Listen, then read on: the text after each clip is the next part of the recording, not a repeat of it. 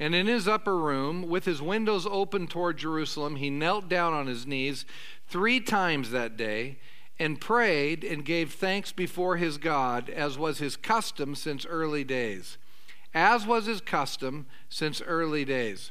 You know that uh, uh, we are absolutely in a spiritual warfare.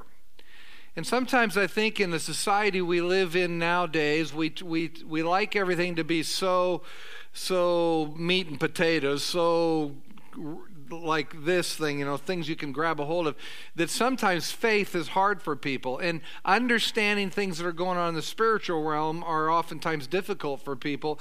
But the Bible is clear, and the Bible is where we get our information. We we believe in the Bible. We believe it's the Word of God. We believe it's the book that really helps us connect to and understand God more than anything else in this world. The Bible is critical to us. And the Bible says that our warfare, your warfare, is not against flesh and blood, but it's against principalities and powers, these spiritual entities that are always working to separate you and to separate your faith from God. Is it, Isaac kind of mentioned this morning that there are times when w- people pray and something doesn't happen, and you and, and you need it to happen. You need God to intervene, and for some reason, just like the Apostle Paul discovered when he prayed a number of times and something didn't happen, people start wondering, and the devil uses those kinds of events to try and separate us from our faith in God. But the Bible is also clear that the Holy Spirit absolutely desires for you and I to be to be strengthened with might on the inner man. And the reason that you and I need to be strengthened with might on the inner man is because when we encounter things that come up that have the the intent of separating us from the love of God, separating us from uh, faith in God, how do you overcome that? Bible says that we'll be more than conquerors. Bible says that we are overcomers. We can be victorious in Christ. So, so how does that happen when we encounter things that want to just seem to rip us apart from our faith in God? And how do you, how do we uh, get through all of those kinds of things? Well, here it is. Godly customs defeat devilish intentions. Godly customs defeat devilish intentions. Say it with me. Godly customs defeat devilish intentions. They absolutely do. And when you think about it, how does the Holy Spirit strengthen us with might on the inner man? There are things that, you know, like I come from from uh, a farm, and on the farm, you know that if you want something to grow, you have a crop that you want to grow, there's a lot of stuff that has to happen to that soil, and you have to have the soil prepared for receiving the seed, and then you have to water and fertilize the seed so it ultimately grows into something that bears fruit. It's the same way with you and I.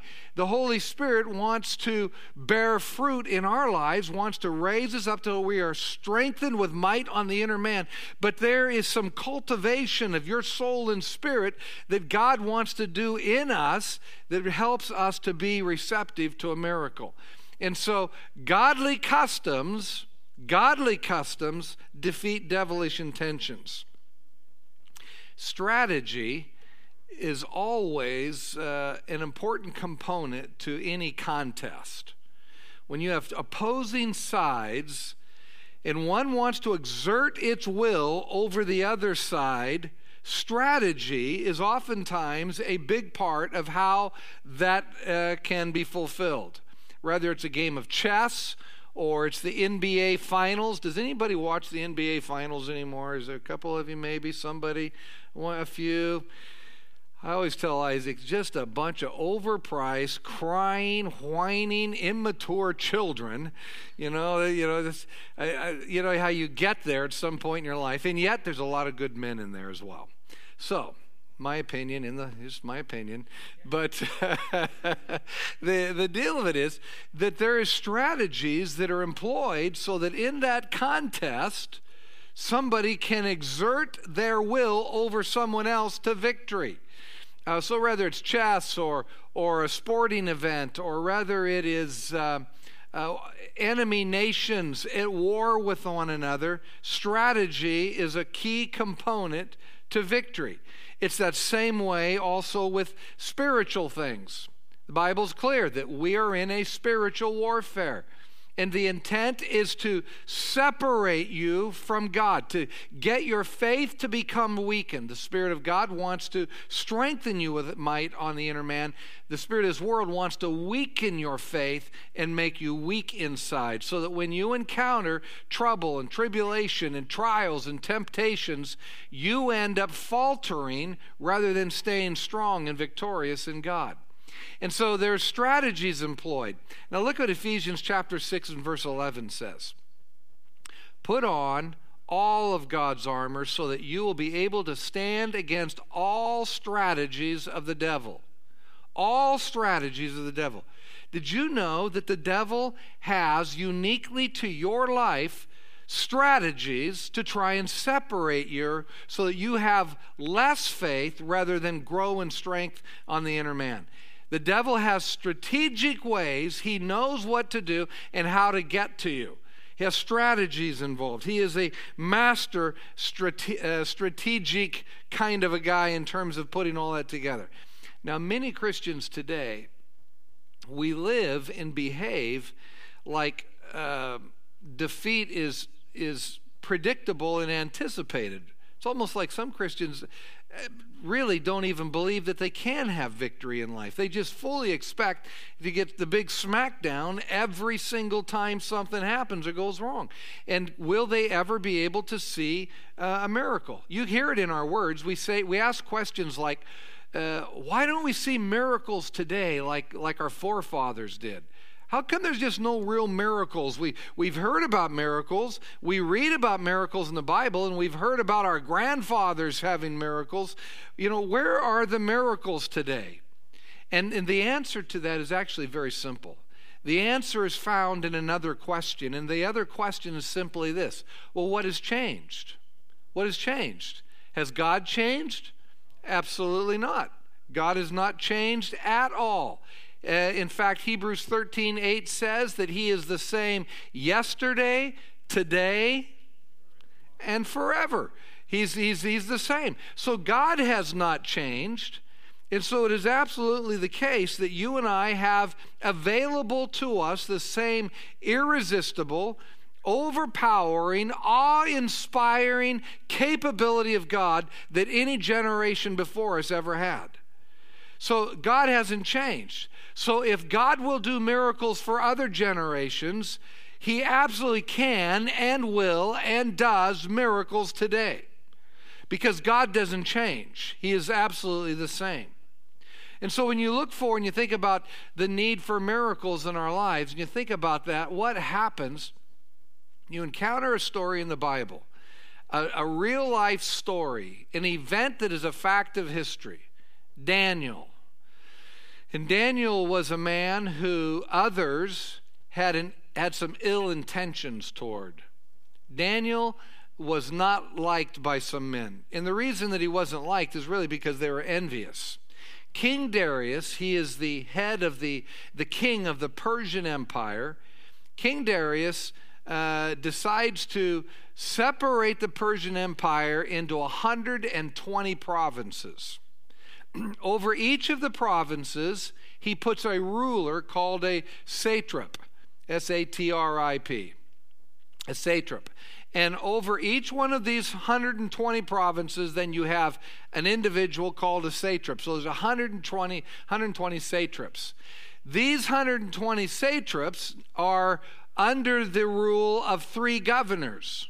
So King Darius puts three governors over the one hundred twenty. That means that basically you have forty different uh, satraps under each of the governors.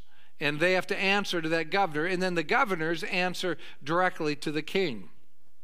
Now, Daniel had be, had gained the favor of King Darius, had risen in the government to the degree that Daniel became one of the three governors. And in fact, Daniel had distinguished himself, according to the Bible, to such degree that King Darius uh, looked at, at Daniel as, as King Darius's go-to guy. If King Darius really was wanting to understand something or figure it out, the guy he went to above all the others was Daniel. And when these other two governors in the one hundred twenty satraps saw this and listened to this and watched this, envy began to happen inside their spirit and their soul. And jealousy began to rise up within them. And, and they did not like Daniel because Daniel had garnered favor with King Darius. So these one hundred twenty-two guys, they kind of get to talking among themselves in different places and different times, and and uh, whoever among them is really kind of orchestrating things a little bit, they come up with a plan. And and the plan is is they're trying to find something that would discredit Daniel to King Darius. Now, I can make the assumption, and it's probably a fair assumption, that, that these guys probably hired private detectives, people that followed Daniel around, watched Daniel's every moment, everything that Daniel did. They, these guys would have turned over every rock concerning Daniel's life. They looked into his his private life and his public life. They looked into his his uh, financial stuff. They does he pay his bills, and does he owe anybody any money, and does he pay on time? Does he cheat anybody out of anything? He looked into his relationships, or his relationships with people uh, filled with integrity, or did he lie, and did he cheat, and did he was he unfaithful to anybody? They they looked at everything. They everything that you could imagine, his leadership skills, everything, the way he communicated with people. Anything and everything, these guys were looking into Daniel's life. But they could not find a single thing wrong. Absolutely nothing. And the only thing that they had discovered was that they could count on Daniel praying to God three times every single day. Every day, he's going to pray. And and they can count on that. And so when they're trying to determine what it is they should do, they came up with a plan then. It's the only thing they could use to trap him.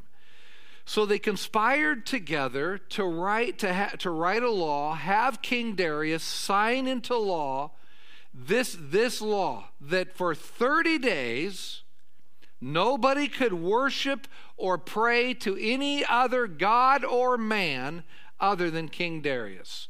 And if they were found to do so within those thirty days, they would be thrown into the lion's den. They they took that particular law to King Darius. They posed it to him. He liked it, and he signed it into law. They immediately, with law in hand, went back over to Daniel's place. Daniel was there. He saw it. He heard that that was being put into effect. He went home, and he did what he always did. Three times a day, Daniel is going to pray. These guys knew he would. So they went over there. They saw, sure enough, there he is praying, uh, caught him in the act again. And, and as you read through the events, you discover that in the end, what happens? Daniel gets arrested. He's brought before King Darius, and he's accused of praying to some other god other than King Darius within the context of those thirty days. And the result is, is that he's got to be thrown into the lion's den.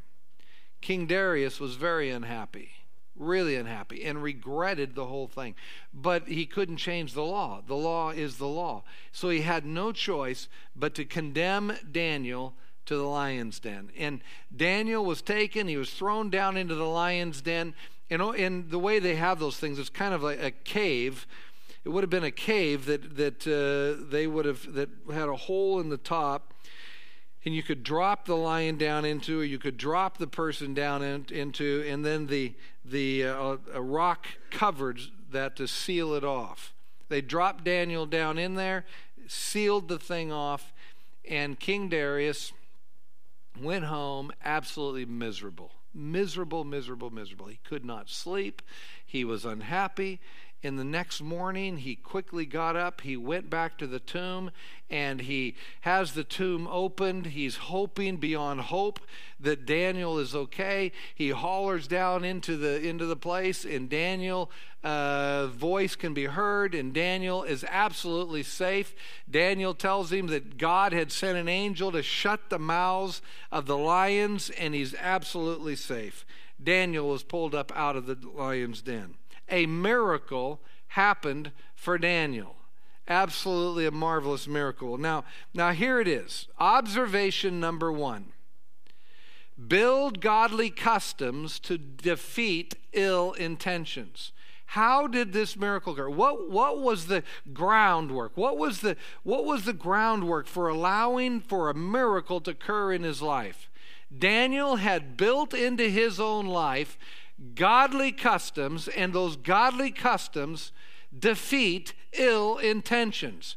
Men absolutely had a design on his life to destroy him, but God protected him. Daniel chapter six. Now at the top of your notes, you'll see it there at the top of your notes, Daniel chapter six, verse ten. Now when Daniel knew that the writing was signed, he went home, and in his upper room with his windows open toward Jerusalem, he knelt down on his knees three times that day and prayed and gave thanks before his God, as was his custom since early days. Underline that last phrase, as was his custom since early days. As was his custom since early days.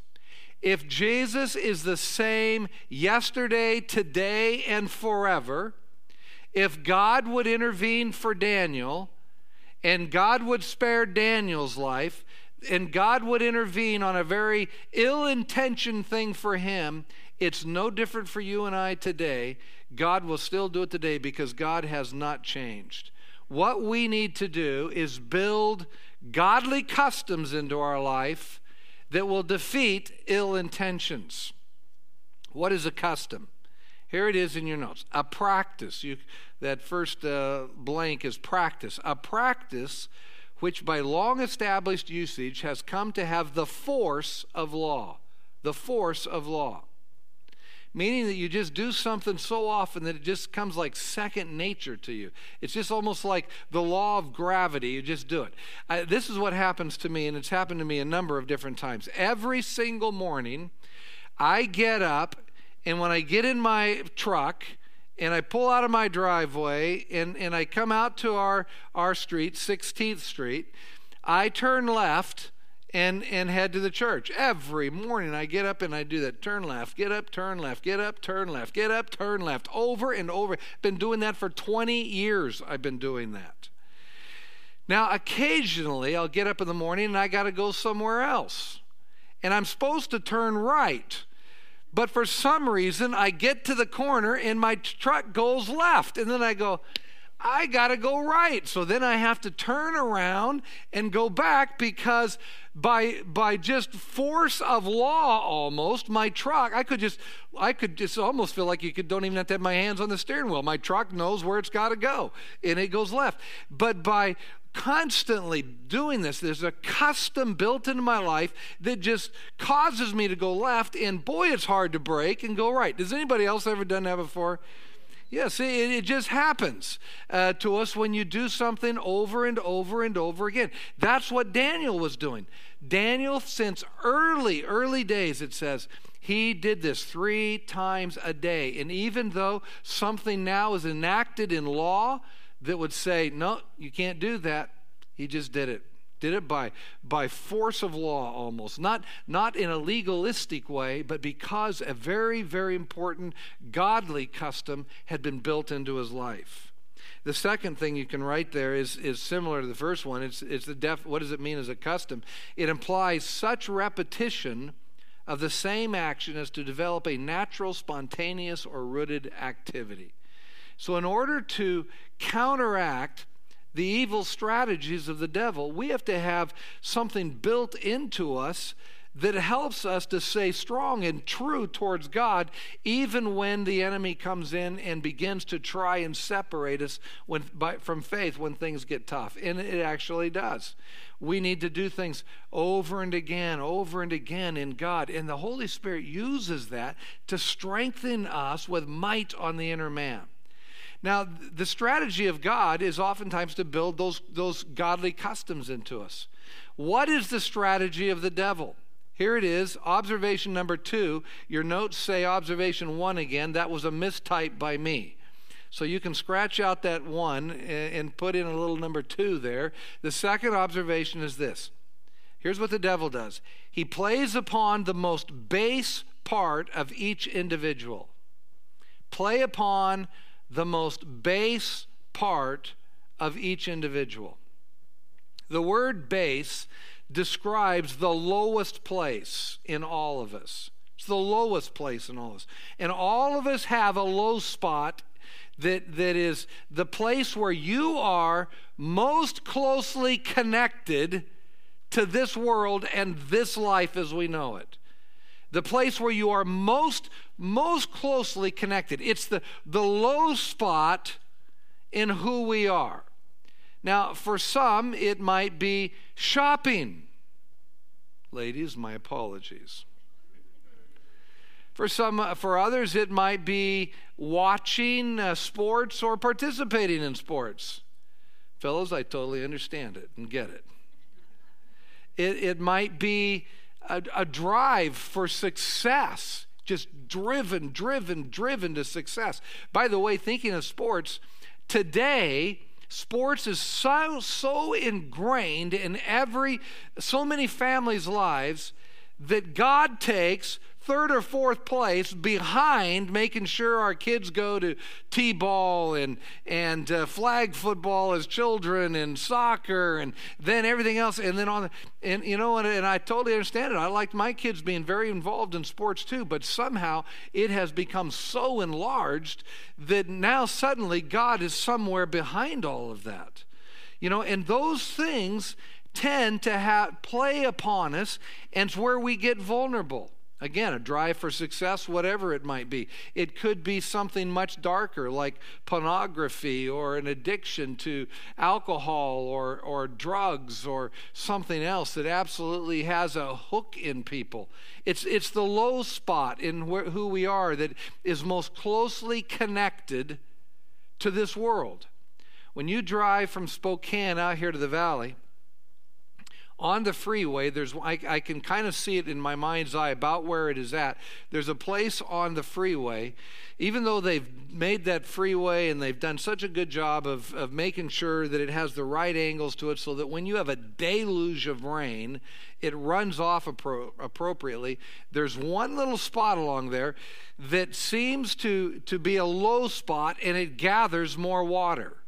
And when you get to that spot, cars are slowing down really quick, and suddenly things are piling up uh, in terms of the traffic because there's a little bit of a low spot there. And if you go driving through that pretty good size and getting deeper water, uh, then you're in danger, and you may endanger someone else because you suddenly blinded everybody from uh, all of the water that now comes rushing up through you cruising through that thing. It's a low spot. It can be a dangerous spot.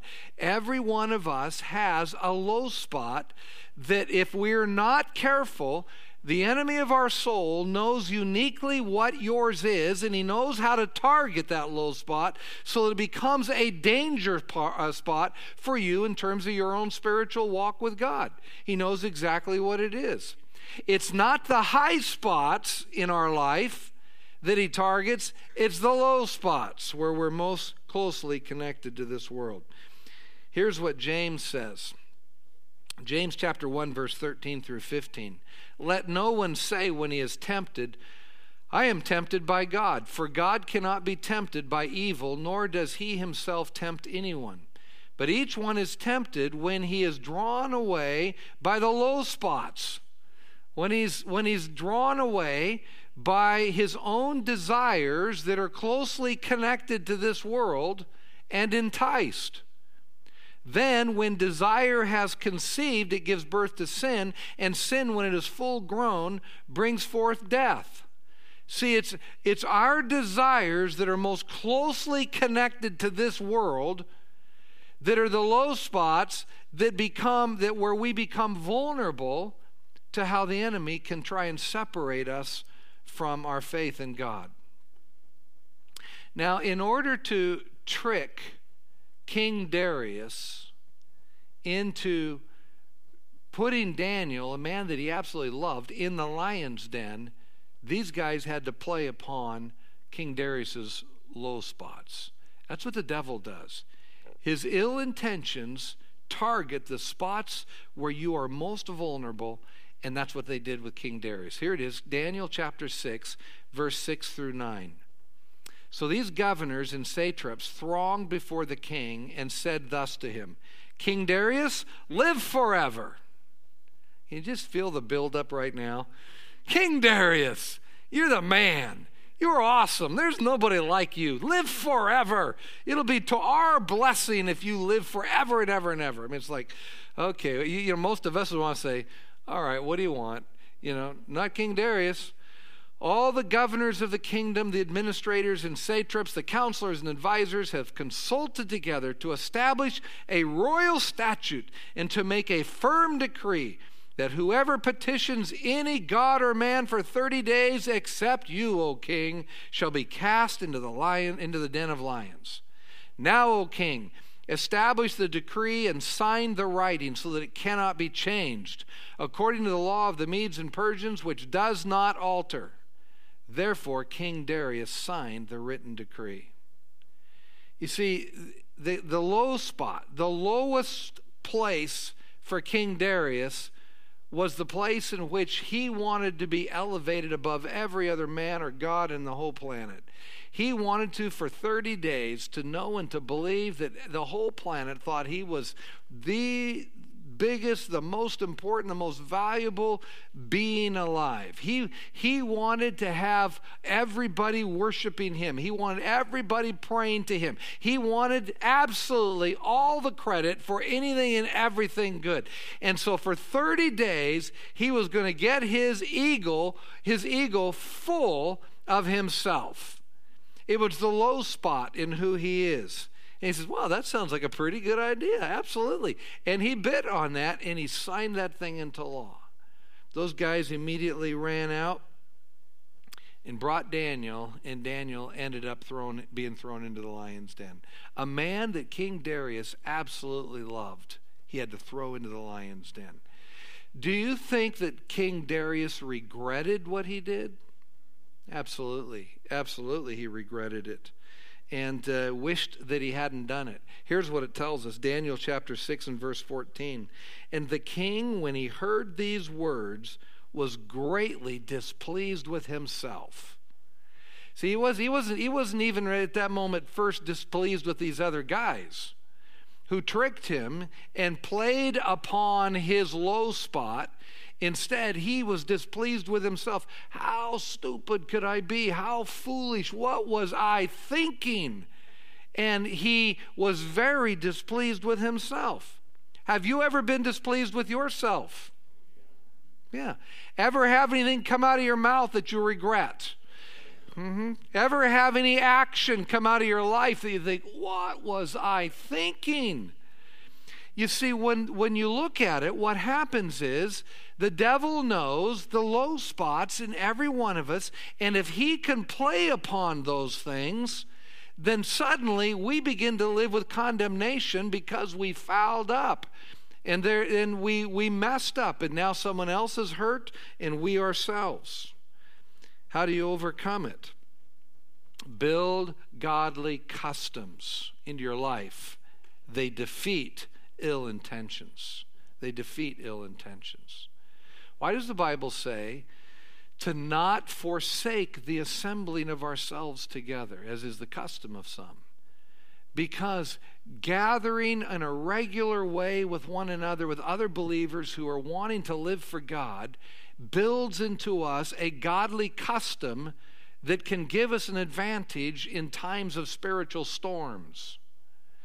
Why, why does the Bible tell us to study the Word of God in such a way that you are pleasing God and you never have to be ashamed? Because when you when you are in the Word of God and you get to even get a journal and you write in that journal and you're writing what you're learning and you're growing and you're paying attention to it and you're staying in it, the Word of God has power to defend you in times of, of, of temptation. And so you build a godly, a godly custom into your life that absolutely gives you advantage when ill intentions are pointed towards you. Why does the Bible say in Second Timothy one six to stir up the gift of God in you? Because people grow best when they serve. And so when you begin to realize that God, God doesn't want just one or two people serving his purposes and intentions in the world, but we all together pull together to accomplish God's heart and God's will, and we all do something for his, his purposes in the world, we end up growing. Those godly customs of serving God become advantageous to you. In Daniel's case, the lions did him no harm. And the reason they didn't do him any harm is because he had built into his life a godly custom of praying three times a day, and God honored that. He had done the work. He had plowed the field, planted the seed, watered it, watered it, watered it, so that a miracle sprouted for him. Daniel chapter six, verse twenty-two and twenty-three. When King Darius came to see if he was still alive, here's what Daniel said. My God sent his angel and shut the lions' mouths so that they have not hurt me, because I was found innocent before him. And also, O king, I have done no wrong before you. So Daniel was taken up out of the den, and no injury whatever was found on him because he believed in his God. How come he so believed in his God? Because he had built godly customs into his life, that he was unshakable. Even though he's landed in a den of lions, his faith was unshakable in terms of what he believed God could do for him. And God came through for him. And God certainly will come through for you and I. You, we just don't know what's in our future. We have no idea what we'll face this week. We have no idea the ill intentions that are designed our direction in this next year, this next six months, in the next couple of days. We have no idea. But there's one thing we can know, is that if we're building into our lives godly customs, that you have an unshakable faith in God, that that is the soil by which miracles ultimately can happen. The Holy Spirit wants to strengthen us with might on the inner man. And so we need to take care of business with God, stay connected to him, because certainly it is the case. We're in a spiritual warfare, and it would be foolish for any of us to believe that the enemy doesn't target your soul and your spirit to try and separate you from faith in God. And how will we get through that? We build godly customs into our, into our lives now that will defeat the ill intentions that the devil has for us. You start that right now. You say, well, it's, sometimes it's hard. I get busy. I get, we all do. Just go back to it. Stay at it and keep at it. And the more oftentimes you go back to it, the better you'll extend the length of time that you keep that godly custom in your life. So don't give up, because God wants you to be victorious. The Holy Spirit wants you to be strong on the inner man. So no matter what you face, you can be more than a conqueror. Just bow your head with me for a minute. And at the bottom of your notes, you'll see here, is, is a minute after we pray, is, is what steps will I take this week to begin to build a, a new godly custom into to my life? You know, what am I going to do this week? How can I go, give another shot to, maybe it's your prayer life, maybe it's your devotional life, maybe it's serving God in some capacity, whatever it might be. Uh, however God speaks to you, what will you build into your life? That's how God will help us. If you're here today and you're looking at some, some realities, and those realities are you're faced with some pretty ill intentions, whatever their source are, the reality is, the truth is, God can give you victory over it. For Daniel, it just looked like some men. And yet we know the Bible is very clear that there is a spiritual battle going on. I would have to believe that that it was the devil's intent to get rid of Daniel, because Daniel was going to prophesy about things in the last days. Hadn't yet done it when this story happened, but God was going to move upon him to do it. And so why not get rid of him before he says something that causes the devil grief? You know, so he uses people to accomplish his ill intentions. And it could well be that God wants some, to use you in some way. So you stay strong in the Lord. Build godly customs into your life so that no matter what, when storms come, you'll be able to see the power of God bring about a miracle in your life. He can, and He will. He has not changed. Father, we come to you in the name of Jesus, and right here today, Lord, in this very room, we are in need of some miracles. Lord, we need miracles. And it's not as if if we that you're standing up there waiting until you know we get our, you know get our act together, as if somehow we're saved by our works. We're not. We're saved by grace. But it is absolutely clear that, Lord, faith, faith, Lord, without works is dead. That that the devil wants to separate us from our faith. And how does our faith get more secure in us? And how do we grow in, in faith and be stronger? By building godly customs into our lives. And I pray, Lord, in Jesus' name, that you would help us to once again, Lord, continue to focus towards those things that strengthen us with might on the inner man. That when these storms come and the ill intentions happen, as, Lord, right now some are experiencing, that they would discover you are the same today as you were in Daniel's day. And if you can send an angel to shut the mouth of a lion, you can certainly, Lord, shut the mouth of a man or a woman who is causing grief. You can stop, Lord, things from going on that, Lord, will devastate your people. We can come out of things unharmed, just like Daniel, because, Lord, you're the same God. Help us, Lord, to keep our eyes on you every day, every day, that, Lord, we will be more than conquerors. In Jesus' name, amen. Amen. Hallelujah for Jesus. Uh, to, there's no cafe, but there is a ton of bread, a huge box of plums and nectarines. Please fill your pockets full. And uh, take some with you. Would you, God bless you, stand, give someone near you a good squeeze. This week, begin to build into your life some godly custom.